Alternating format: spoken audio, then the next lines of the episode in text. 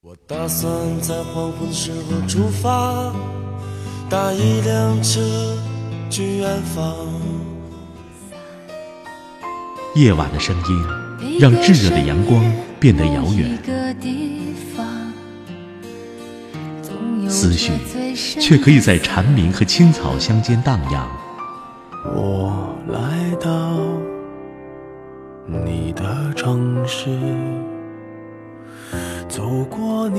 微信收听拿铁磨牙时刻。爱是什么？我还不知道。拿铁味道，素描一段时光。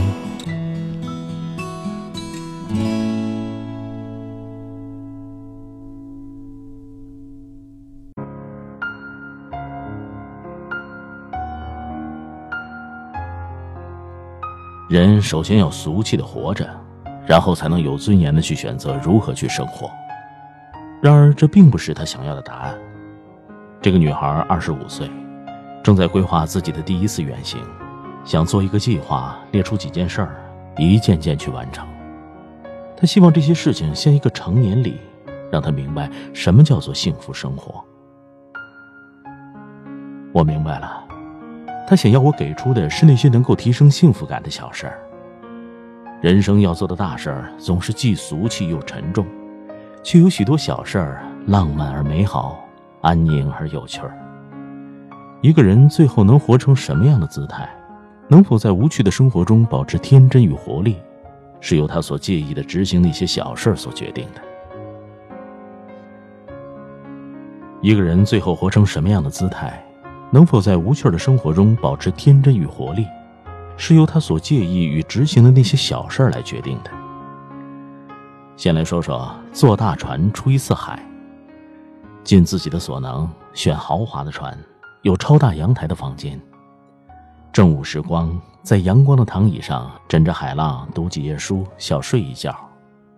这里一切都慢，世间最美的安静不是死寂，而是单纯。周遭只有一种声音，比如海浪在唱歌，它的名字就叫安静。在海上，你将接受人生最重要的一课：享乐不是可耻的。再伟大的人，此时此刻也只有一件事可做，那就是慢慢的享受阳光与海浪，风与空气。第二，与一棵树做朋友，树比人活得自在。因为他享受当下的一切，它的叶片在烈日下闪光，暴雨天发光，微风中树在唱歌，狂风中树在跳舞。树拥有人类所羡慕的力量，宁静。无论在哪个城市生活，我都会找到一棵离家近的树，与它做朋友，给它取名字，跟它打招呼。不开心的时候，靠着它。开心的时候路过他，也会像《花样年华》里的周慕云，把不可告人的秘密告诉他。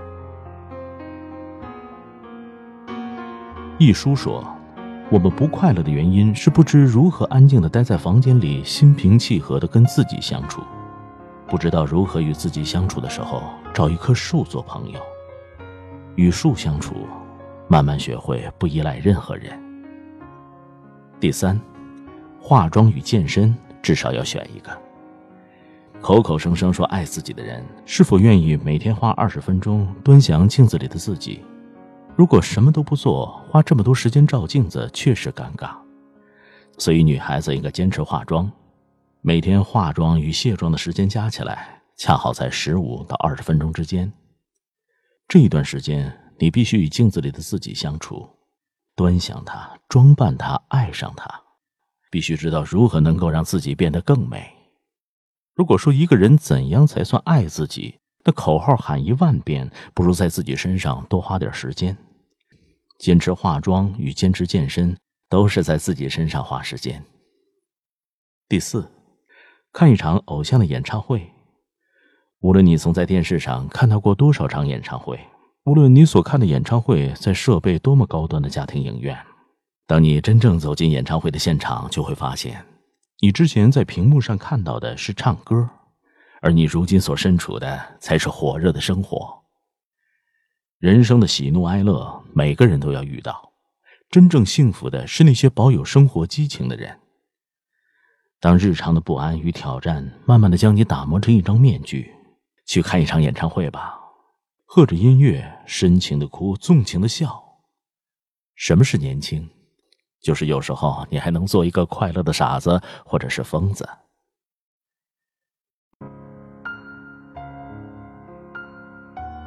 第五，积蓄半年或者一年去做一件事儿。李宗盛有首歌的歌词是这么说的：“为你，我用了半年的积蓄，漂洋过海来看你。”李宗盛的歌曲总是动人，因为他歌中的爱情像信仰一样美好。如果钱是有生命的，他最希望得到的命运就是应该被保存、被期待。为了半年或者一年以后的一个目标。他被天天注视与抚摸，清点与念叨。毋庸置疑，钱是我们的好朋友，梦想也是。将梦想与金钱这两个好朋友合二为一，就是设置了一个目标，积蓄一段时间去完成。生活像一个圆润的铺满，需要每天投掷一点希望进去。要知道，人生最佳状态不是心想事成，而是有很深的期待。与一点点压力。第六，送给爱人一个昵称。相爱的人彼此之间最好的礼物就是昵称，昵称代表你们在一起的那个时代。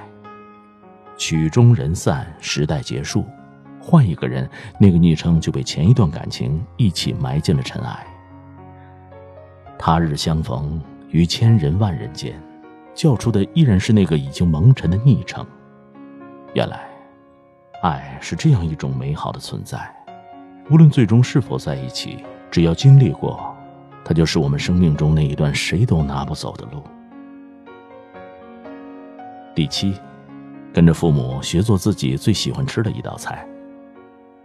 口味有传承，每一个家庭，无论主厨的是爸爸还是妈妈，总是有一道吃食是你从小到大百吃不厌，离家以后总是在想念。回家的时候，父母会第一时间端上桌的。学会这道菜，你就把家背在了身上。在北上广，在美国，在欧洲，在非洲，与其在电话里向父母哭诉，不如想家的时候动手做家里的味道。求人不如求己，嘴里说着独立自我，可孤单的时候轻易的被自己的味蕾打败，这样的体验只能是差评。当那一天终于到来，主厨再也不能为你服务，你的生命里有一根弦断了。你默默地走进厨房，用这道家传菜肴重新建立起与他们的链接，从此变得强大。你最喜欢爸爸妈妈做的哪样美食呢？如果喜欢这期节目，支持拿铁的声音演播，请分享给更多的人听。分享是一种快乐，转发也是一种态度。